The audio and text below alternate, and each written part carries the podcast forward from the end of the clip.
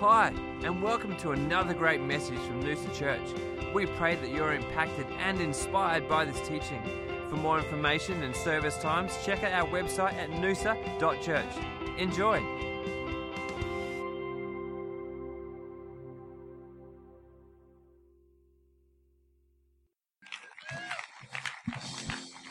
All right. How are you all today? Psalm 127 verse 1 we started with last week, and I'd like to sort of continue on in the vein of that, which is, unless the Lord builds the house, they labor in vain who build it. Unless the Lord guards the city, the watchman stays awake in vain.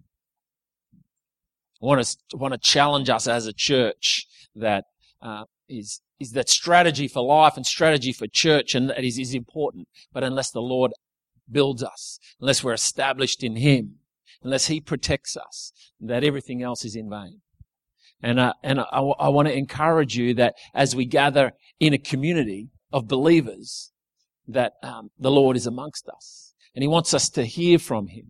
So this morning, I think that we've got a long way to go in discussing those core reasons why we commit to a church community. Because there's a lot of talk about join in, volunteer, do this, be part of that. But I think there's a lot of reasons why community is important. But the effort that goes into it is quite difficult. The things that require you to participate in a community sometimes are quite taxing on you. Yeah, let me tell you this: being part of a community is worth more than it costs.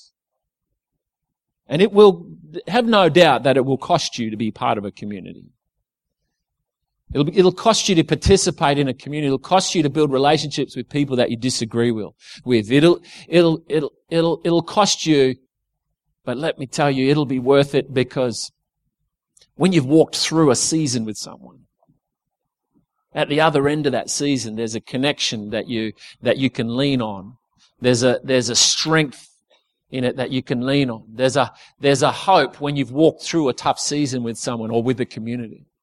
And this morning I want to talk to you a little bit about listening to God in community. Because a lot of us are we're listening to podcasts and preachers, and we're listening to, prophetic words, and we're reading the Bible. And I want to suggest to you this morning that God wants to speak to us in community.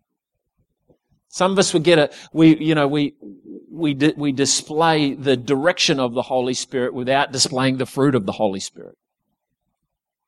So I feel like the Lord wants me to do this, and we go in that direction, yet at the same time, we're not displaying the fruit of the Spirit: love, joy, peace, patience, kindness, goodness, self-control. In Rome, there's a little piazza called the Piazza of Pasquino.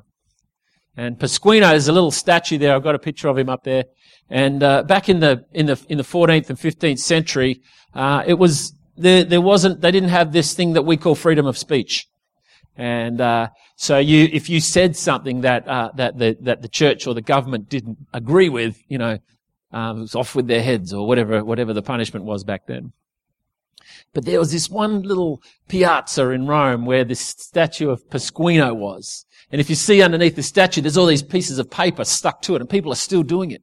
It was almost like there was this amnesty around this statue that you could share your thoughts or your disagreement with the government or with the church, and you could post it on this thing, and it was like this safe place that you could come together and share anything, and you wouldn't be in trouble for it. And kind of like our elephant room, you can sort of share anything you want, but in a safe place. And I think the reason I bring that up is because sometimes, we want to say things, but we don't feel like we can say them. We want to ask questions, but we don't feel like we're allowed to ask those questions. And that's why our elephant room topics this year are full of questions that people are too afraid to ask out loud, but they want to know the answers to. And I think we've got to get comfortable discussing things we've never discussed before.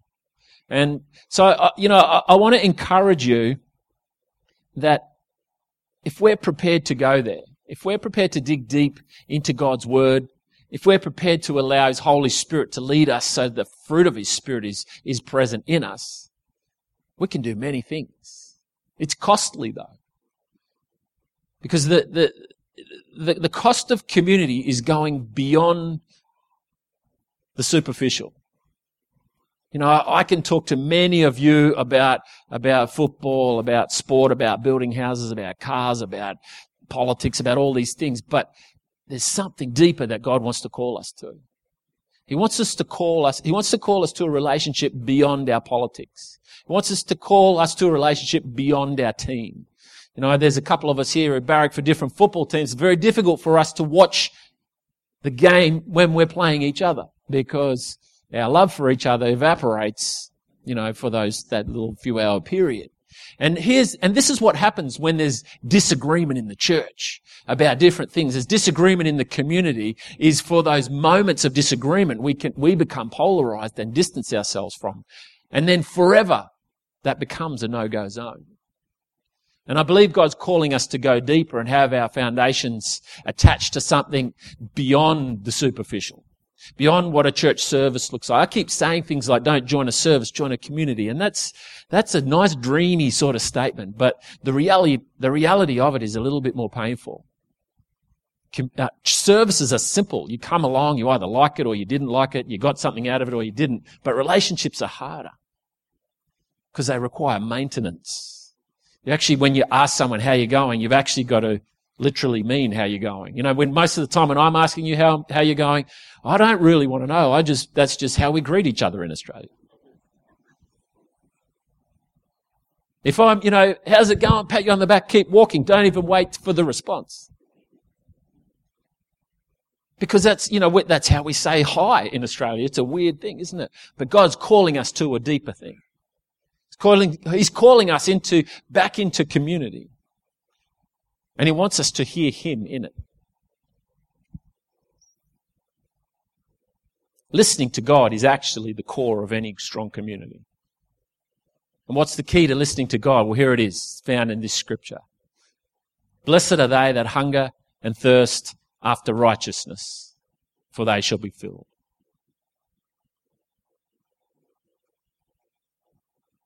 Blessed are those that hunger and thirst after righteousness, for they shall be filled. This is the answer to community. In fact, it's the answer to many things. If you're anxious about the state of the world, then this is the scripture for you.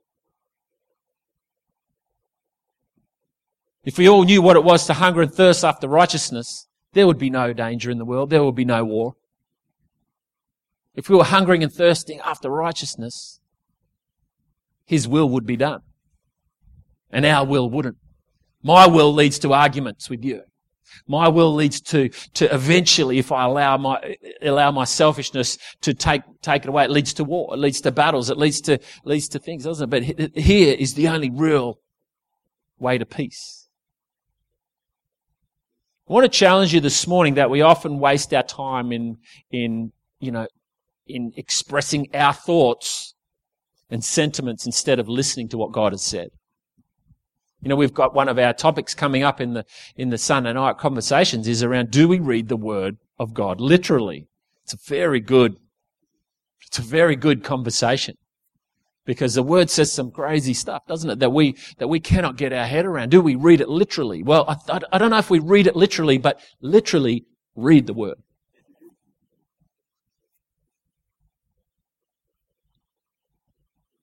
See, this gospel that seems so distant and indirect, it's actually the fastest and most efficient way to solving every problem on the planet.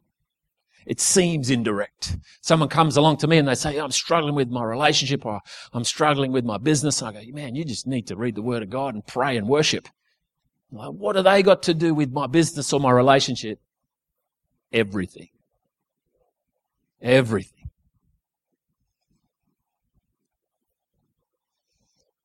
Those great beatitudes that Jesus shared in that Sermon on the Mount, they start with, blessed are the poor in spirit, for theirs is the kingdom.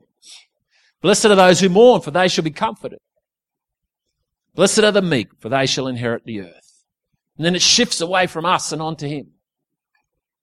And it goes to that great verse, blessed are they that hunger and thirst after righteousness, for they shall be filled. I want to suggest to you that this verse is one of the most foundational structures in your life. For every seeking person, for everyone who wants a deeper relationship with God, if you're unhappy with your spiritual state, if you want to have a deeper connection to the living God, then this is a foundational verse for you. In fact, this verse emphasizes that salvation is by grace more than the majority of scriptures in the Bible. It doesn't say happy or blessed are those who are righteous. It says happy or blessed are those who hunger and thirst for righteousness, for they shall be filled. It's not saying if once you're perfect, you shall be happy and filled. It's saying if you're hungry and thirsty. Jesus, see, he's inviting us onto a journey, but we're always looking for a destination. You notice that? We're always looking to try to get happy, or we're trying to get filled, or we're trying to get rich, or we're trying to get into a marriage, and God's saying, just come on the journey, get on the path, get into a relationship. And it's in the relationship that that the reality and the joy and the happiness comes. Because you can get to a destination, but then once you're there, then what do you do? Because happiness is a momentary thing, but in a relationship, it ebbs and flows, doesn't it? You have good days and you have bad days. Yet there's a general journey that you're on that has these great moments. And when you look back at your trip, you know, when you go on holidays somewhere, when you go on a trip around the world or do something, when you look back at that trip, you know, what do you see? You see happiness. Even in the challenging things, you see the adventure of them. You see some I've got some stories that around our travel that are hilarious now, but at the time, they bring joy and happiness to us now, but at the time, they were quite tumultuous.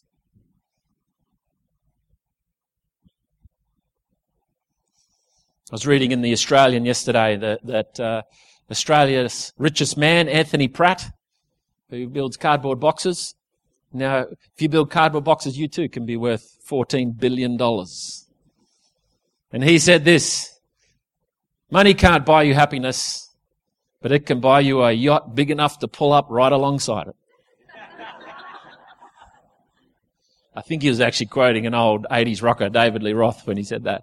But it's a great statement, isn't it? You see, happiness actually results from seeking something else other than happiness. You know, in my office, someone gave me a beautiful copy of the Declaration of Independence of the USA, and in there it talks about the pursuit of happiness. And when Jesus talks about happy are those or blessed are those, he doesn't talk about the pursuit of happiness. He talks about the pursuit of righteousness. And those who pursue or are hungry and thirsty for righteousness, they are happy. And they're also filled. I think a lot of times we get caught trying to pursue happiness instead of pursuing relationship. And when we put happiness before righteousness, we become like that dog who's chasing his tail. There it is. We're singing I am salty instead of He exalts us, or I don't even remember. I exalt thee instead of I am salty. Edit. See, seeking happiness alone it's like treating pain without treating the symptoms. I mean, without treating the sickness or the cause.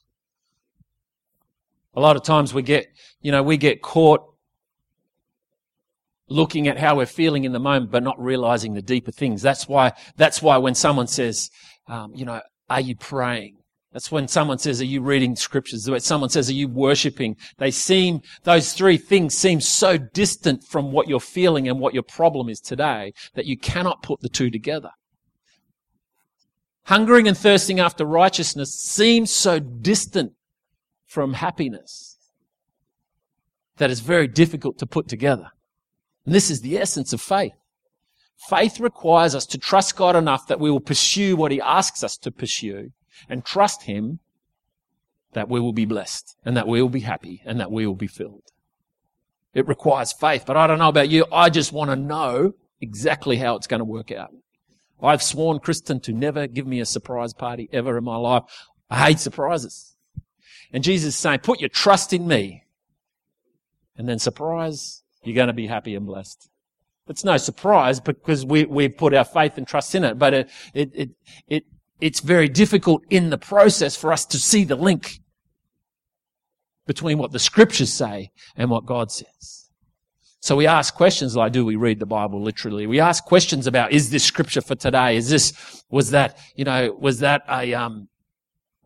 for that time? You know what I mean? Was that a cultural thing, or is that something for all times? And these are difficult questions.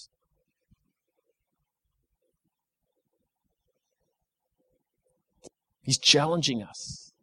He's challenging us not to look for the event, not to look for the experience, but to look for the relationship. So what is this righteousness we're so hungry and thirsty for? It's simply this. Righteousness is the desire to be free from sin in all its forms and symptoms. You see, we have the broader view of righteousness being justification of our sins and that all, and the theology behind it. But the simple explanation is righteousness is being free from sin. Here's the thing. Righteousness it's not simply not sinning. It's not simply behaving yourself is not righteousness. Righteousness is actually being free from it. It's very different. You can lock yourself in a room and not be completely behaving yourself. But it doesn't mean you're righteous. You're not free from it. You've just put yourself in an environment where it's very difficult to do it. Just because you go to boot camp doesn't mean you're a motivated exerciser, does it?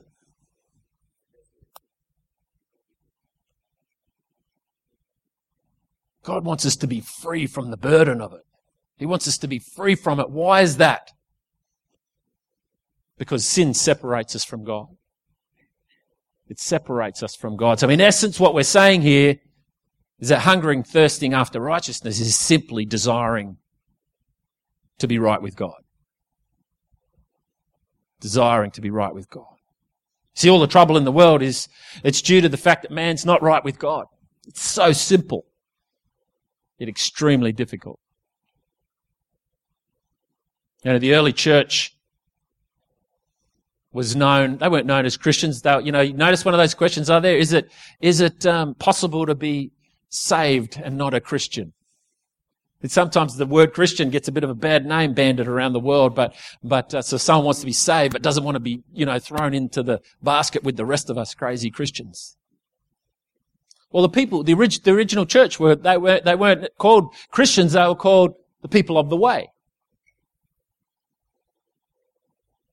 And they hungered and thirsted after righteousness to the point where they were oppressed by Rome. They were oppressed and to the point where many of them were martyred for their faith. And then something happened.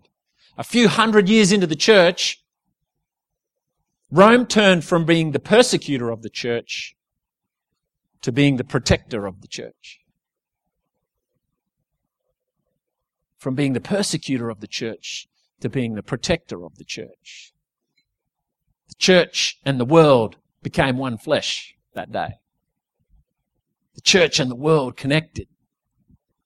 And faith became secular. And we've been battling with it ever since.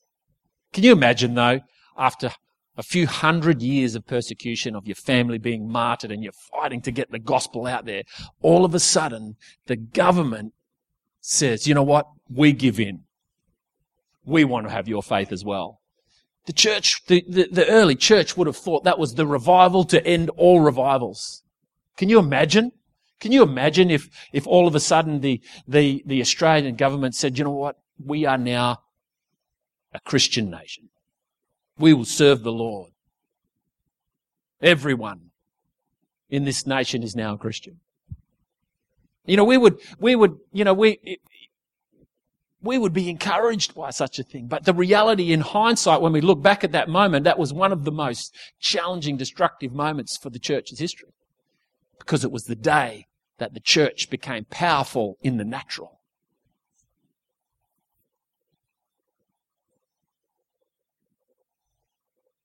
But we love it, don't we? Do you know why many of the Jews rejected Jesus when he came? They rejected Jesus when he came because he wasn't powerful enough in the way they thought he should be.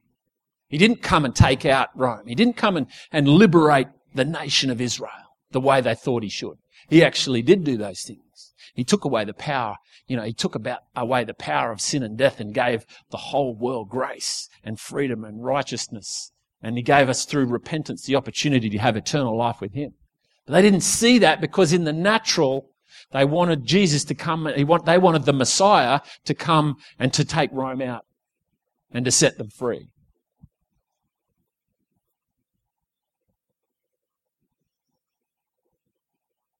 As soon as the church became powerful in the natural, it began to lose its strength in the spiritual. Very interesting, isn't it?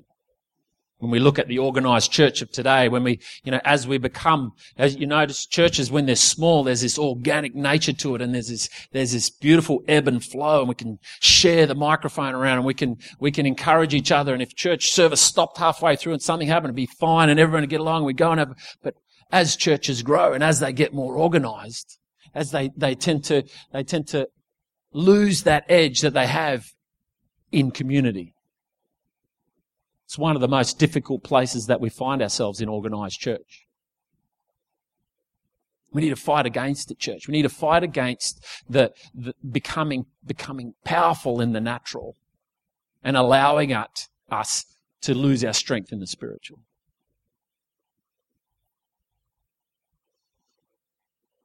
But can you imagine how tired the Christians would have been?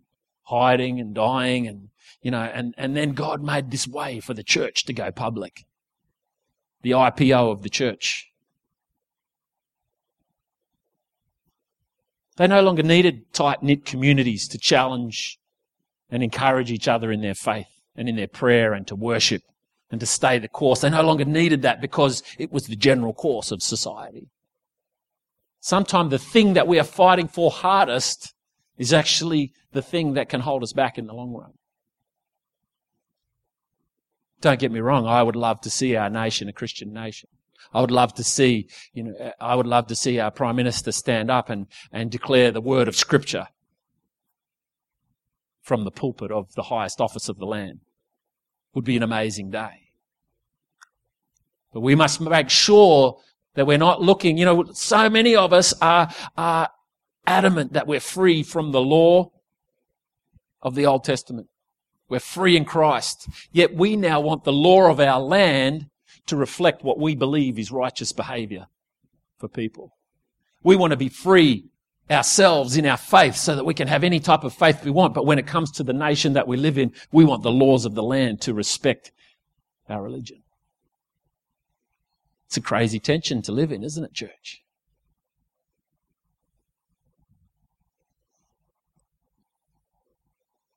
We shifted from the communion of saints to a bunch of individual saints who take communion together once in a while.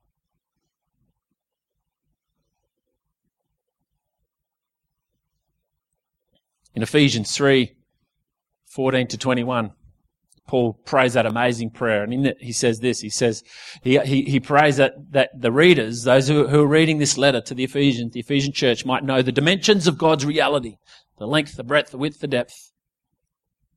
Where though? With all the saints. His prayer is not that you will discover God alone. His prayer is that you will discover God in community. His prayer is not you would not just hear God on your own in your prayer closet. His prayer is that you will hear God in community with all the saints. He wants us to hear together because when we hear together, not only do we see the direction of God, but we also get to walk in the fruit of the Holy Spirit at the same time.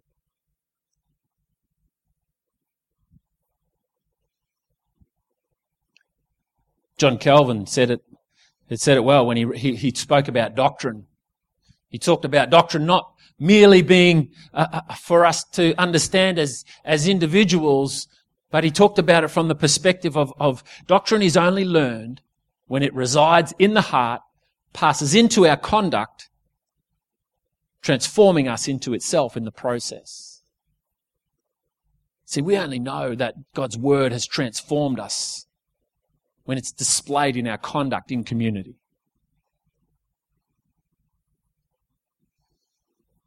And throughout history, even in the scriptures, in the Old Testament, we read about the remnant of Israel. There's always a remnant of people. And in that dark time back in the early church when Rome was in charge, there was a remnant of believers who stayed the course. Men and women of faith, they turned aside from shoring up the new organized church. They shifted from shoring up the organized church that was now led by Rome. And what they set themselves instead to do was form different types of communities within which they could hunger and thirst after righteousness. They weren't looking to now take over the world with the gospel. They were looking to humble themselves before the Almighty God and have relationship with Him and with each other. Isn't it interesting, the way that Jesus came was not to come and sit on the highest throne and to declare who He was to the world. It was to humble Himself and to make Himself of no reputation and to allow the gospel to leak through lives that were committed to Him.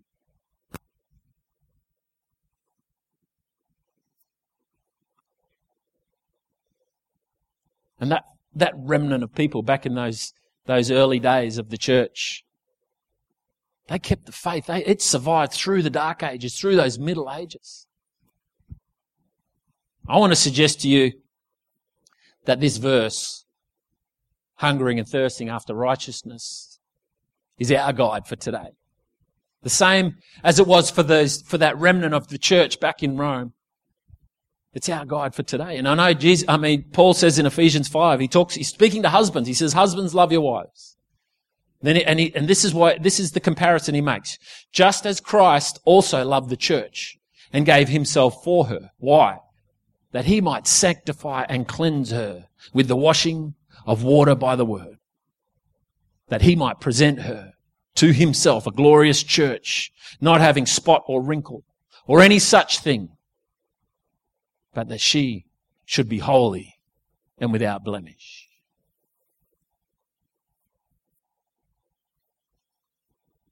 Jesus is coming back, church. He's coming back for us, for his bride. He's coming back for a bride without blemish. And I want to encourage, church, for us to be part of a remnant of believers who hunger and thirst after his righteousness. That we draw our joy, our happiness from what He's doing in our lives, not the strategy that we have.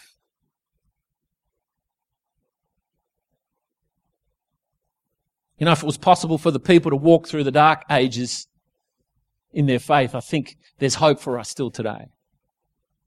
This time the battle's different though. It's not the barbarians coming over. It's not the Roman Empire who's dominating us. The battle's within us this time. The battle is my fight to be an individual.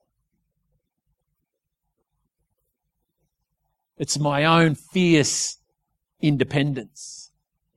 That is my greatest battle.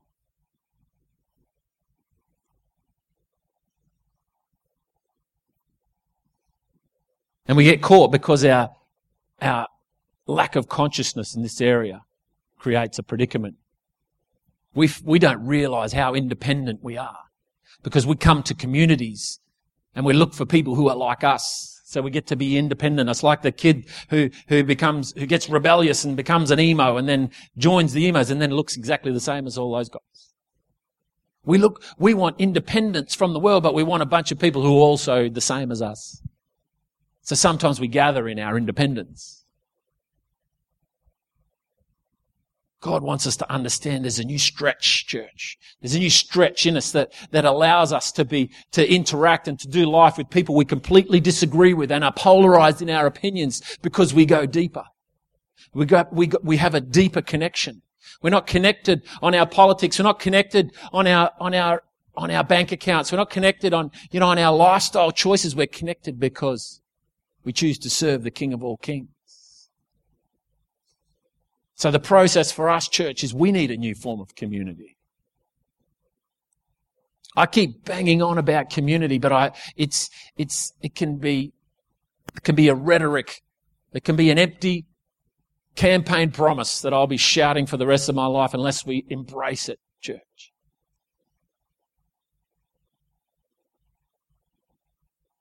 Where we say we want to be filled and we want to be blessed out of our hunger and thirst for connection to God.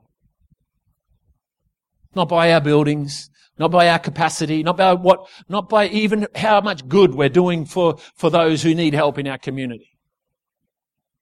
We want to be filled because we hunger for connection to God through His righteousness.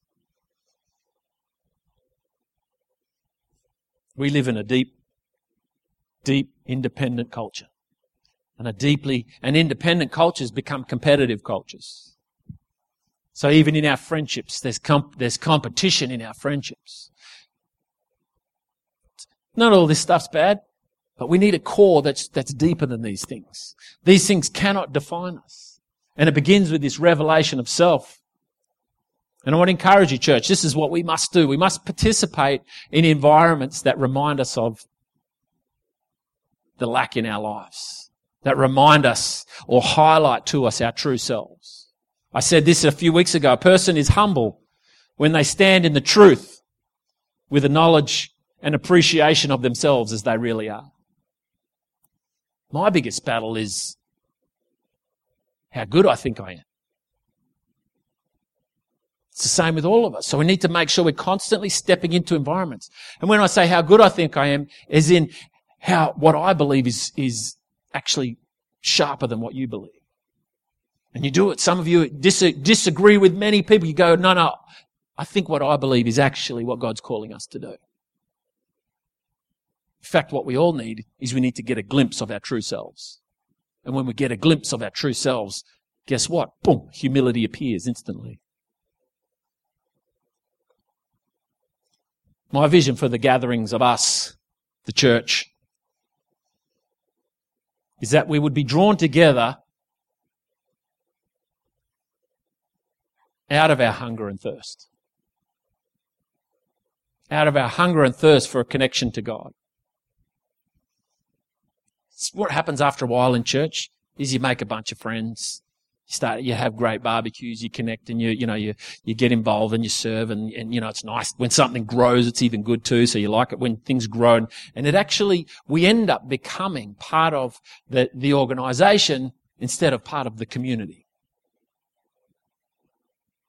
Now, organisations aren't going anywhere. There's a bunch of church members around the world who hate the organised church, so they have home churches everywhere. That's fine, but the organisation's not leaving. What we do need to know, though, is that we don't allow it to own us. We participate and serve one another in the community. It's a very different picture. And the reason that we do that, the reason that we come together is because we've got a hunger and thirst to know God and to connect with Him.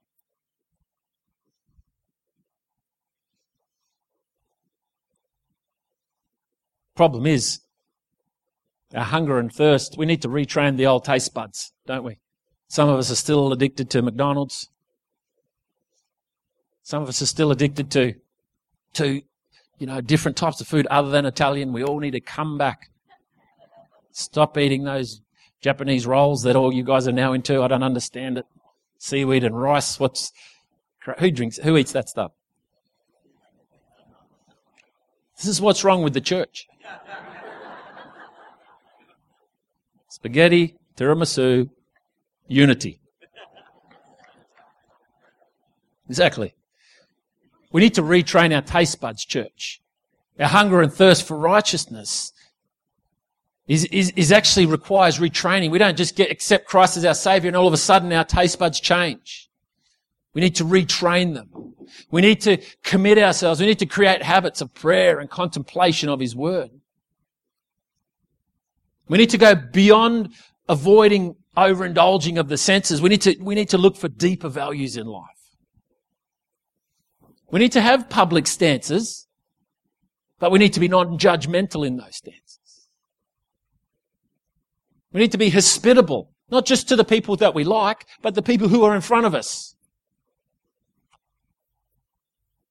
We need to get good at sharing of our resources. If you go to a monastery anywhere in the world, in every book in the library, in the front of each book, it's got a Latin term. I think it's adazas or something like that. It means for the use of all. And God's given us everything to use and enjoy, but to never own us, to never take possession of our heart. God wants us to have a dignity of work. He wants us to have whatever we're doing, whether we're vacuuming, whether we're preaching, whether we are cleaning our house, whatever you are doing, He wants us to have a dignity in it. He wants us to give our best to it, because it's the approach that we take to our service of one another that highlights the love of God that's in us. You can love someone by making them a coffee. There's not a scale of work that we need to aspire to so that we can finally get to a place of dignity of work. Dignity is an attitude, not a job description. And we need to have a reverence for all creation. I don't want to be part of the church that isn't the greatest respecter of the Creator. And if we respect the Creator, we respect what He created. There's arguments about, many things when it comes to creation, about renewables and oil and this and that and all these sort of things. But we need to have a view of life that is, what is God's intention when He created this magnificent planet for us to live on? He had a plan. And He wants us to have a reverence for that plan. See, the desperate need today, not for greater number of intelligent, highly qualified people with high positions in life, but it's for a deeper people.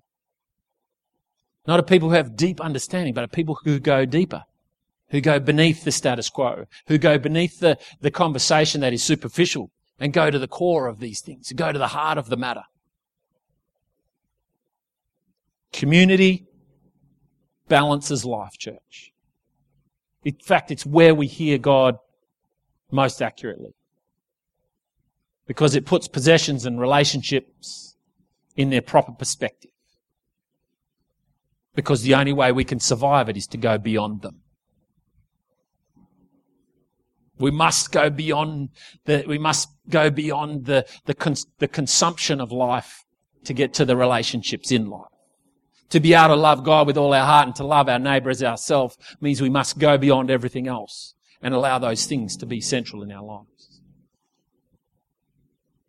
So today, when you leave the church, we can close the book on the gospel and we can get on with the real life, where there's deadlines and school to put kids through and things that, the real challenges come. But I want to encourage you that right here, at the foot of the cross,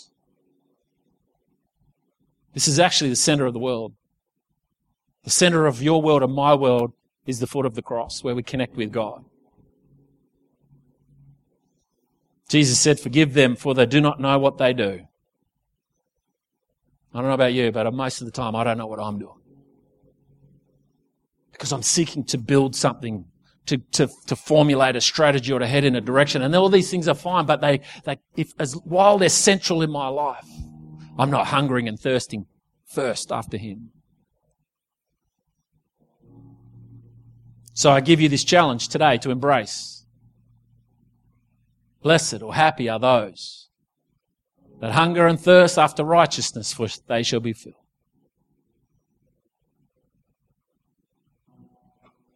Blessed life doesn't consist of God fulfilling our earthly desires, our earthly needs. It actually comes, we're blessed when our desires shift to seeking God and loving our neighbour. And that's what listening to God in community looks like. Why don't you stand with me this morning, church?